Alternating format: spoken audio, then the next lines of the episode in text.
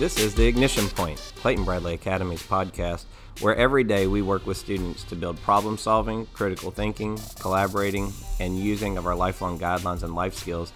And today we are continuing our conversation about how we work with curriculum uh, using the highly effective teaching model, as well as some other models that our teachers have used on campus to help our students master the standards that we're trying to cover. And today I've got uh, Scott Hussey with us. He is our high school humanities instructor. He does he's taught 9th, 10th, 11th, and 12th grade, um, and every year they kind of mix up which grade levels he might be teaching. So I'm not exactly sure which ones he's going to be teaching next year. But um, welcome to the podcast. Thank you. And so we're going to just jump right in with this discussion today of looking at how you develop curriculum. Um, how do what are you thinking about when you're thinking about the next group that's coming along the way? We're we're recording this and as we're entering summer, so I know you want to take a break, but yet you're already kind of thinking about what am I wanting to do for next year. So, what are ways that you look at developing and, and building that curriculum? So, uh, when I was first hired by uh, Becca Wolfenbarger, one of the major reasons why she sought me out and asked me an interview is because my background is in American studies. So I'm not I'm not educated as a like an English um, grammarian or literature, and I also have a lot. I, I have a lot of classes. I've taken a lot of graduate level classes in history, right? And so that first year, they needed someone who could teach both English and history, right? And I was certified to teach um, both in Florida. In Tennessee, I'm only certified to teach English. Um, and the re- there's one simple reason for that. I wanted to get a job. Right. in order to get a job as a history teacher, really helps if you're also coach. Right, and, right. And not just cross country coach. That's not a real coach, right? More like football or right. Especially and, in East Tennessee. Yeah. Yeah. And so um, I didn't have coach as my main title, so I went for English because they always need more men in an English department, anyways. Um, but uh, so I could teach. So I, I started immediately as an integrated humanities teacher, right? And that's one of the reasons why we call our social studies and English classes the humanities department and not have these two separate departments is we really see them integrated right which then means from curriculum standing from a curriculum design standpoint when i go to design a curriculum the very first thing i actually need to know is not what i'm going to do in english i need to know now that we've grown what is um, the social studies teacher going to do, right? Yeah. Because they're a little bit more locked in from a standards standpoint, right? Um, my standards, I, I can really kind of teach my standards at, at different time periods. It, it, I don't have to like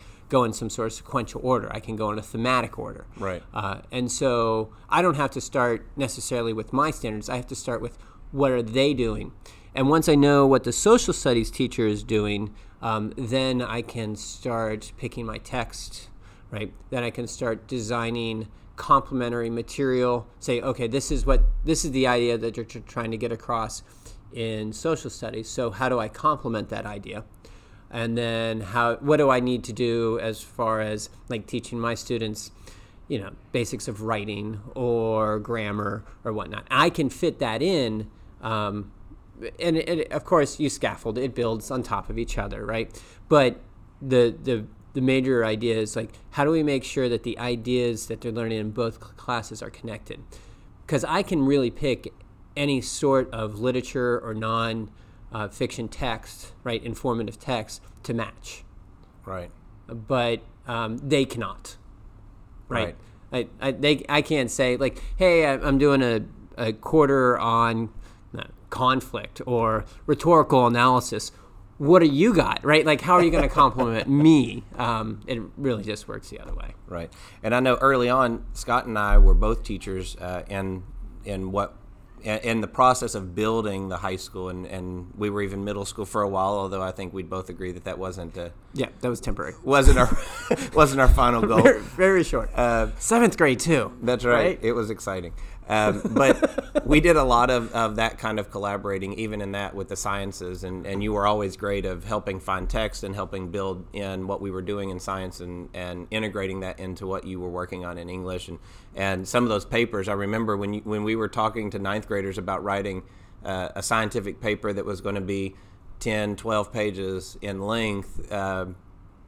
you got to get that wide-eyed, glassy look, and and if I would have been on my own on that, it would have been a, a, bigger struggle. But I know that you were able to partner with me and say, let's let's incorporate what they're already doing in English. Let's yeah. make this happen.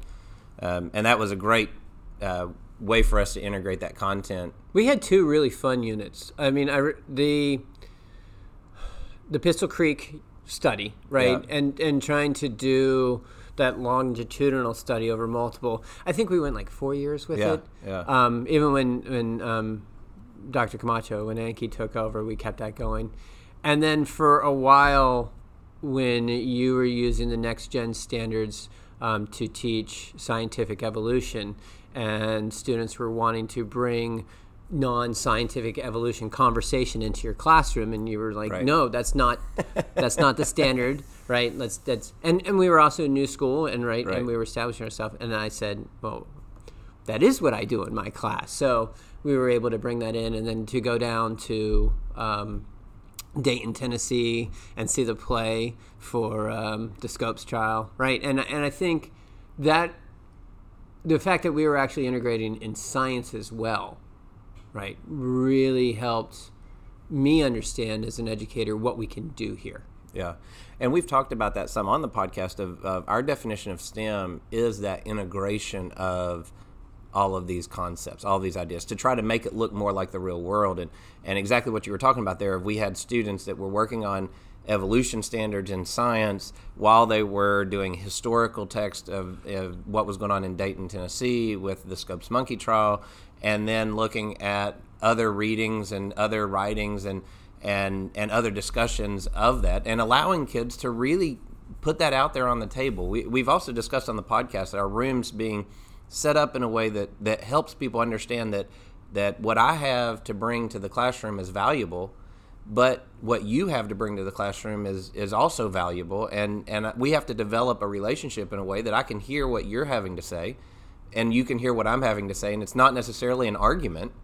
It's a discussion of ideas mm-hmm. and teaching our kids that we want to have a discussion of ideas. We know that that's what hopefully will make them successful in the real world, although you don't always see that with adults of willing to come in and have a discussion of ideas. Yeah, I think our media is really good at showing us the antis- the antagonistic parts, right? right? Like, no, no, nothing sells better than a good fight, right? absolutely. And it it's really boring to watch two adults who may not hold the same points of view have a fun conversation. There's probably a reason why this is not a videoed right now, right? That, right, that is audio. Because um, the video of this is is not exactly exciting, but the fact that we can talk and we do have some diversity of thought, right? And then when you increase it to a classroom of, of 20 um, young students, right? Well, not young students, young adults um, who are coming into understanding their own ideas about life, right? So they're taking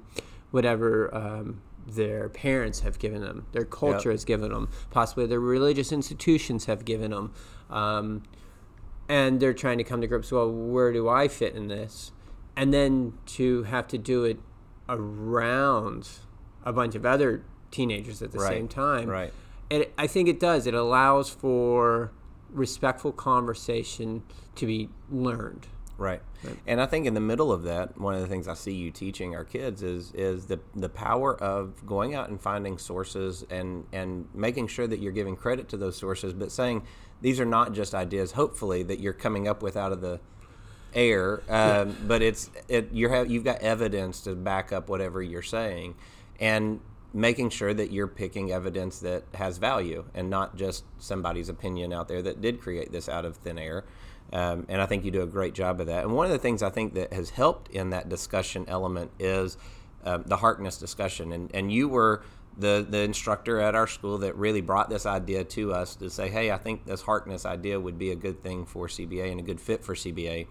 can you kind of walk through that? Because I don't know, there may be people listening that have never heard of that, and there may be people listening that have heard that we do Harkness discussions, but really don't understand what those are. Sure. So, kind of, I guess, start as as as much of a beginning as you want of saying this is where I come across this, and then this is how we got to where we are. So I remember it exactly, and you were with me. Uh, we went to the uh, Project Based Learning Conference, the PBL conference down in Atlanta, or just north of Atlanta, and um, at that conference there were a lot of um, parochial schools, right? And I think there was mostly Christian schools out of Texas, right? Um, and one of the things that happened, and Becca Wolfenbarger and I were in the, the same session. Um, there was a conversation about how do you teach quote unquote controversial texts. And one of the instructors said, Oh, at a small independent school. And right at the time, we were learning how to be a small independent school Absolutely. because a lot of us came from public education, Yeah. right? And and we're public educated ourselves, right? Right, right. And so we were new to this world of um, independent schools or private schools, um, particularly at the high school level. right? Absolutely. And um, what the, I think it was like a, a Dallas Christian school or whatever. The woman there, um, and I, I remember she she had like Texas accent, Texas hair, blonde, big blonde. Um, she was she was very well dressed, and she she's oh we just use Harkness, and and she said it so matter of factly, and and, and Yeah. and I nodded my head. I didn't.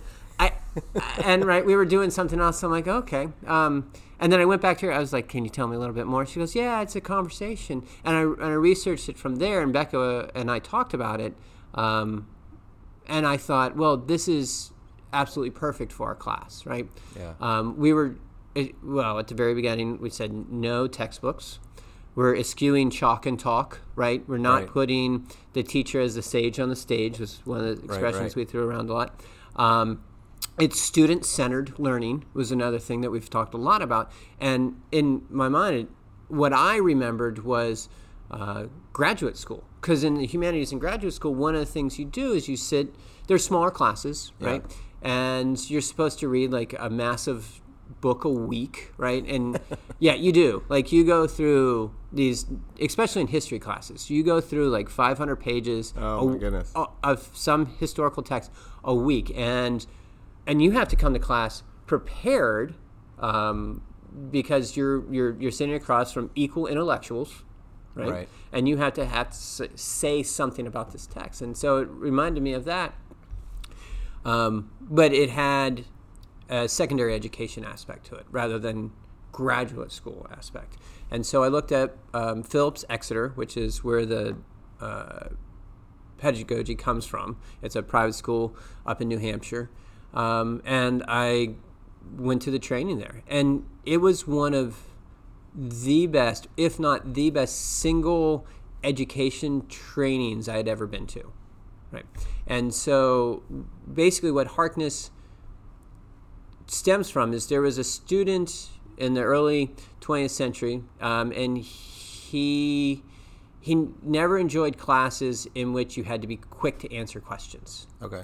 right? And it's that old. The professor was actually the teacher was actually on a stage type times, Right, right? legitimately on a legitimately elevated, right? Right. And you know the smartest students sit in the front of the class and they raise their hand and they're called upon, and he um, he never felt that he fit into that place.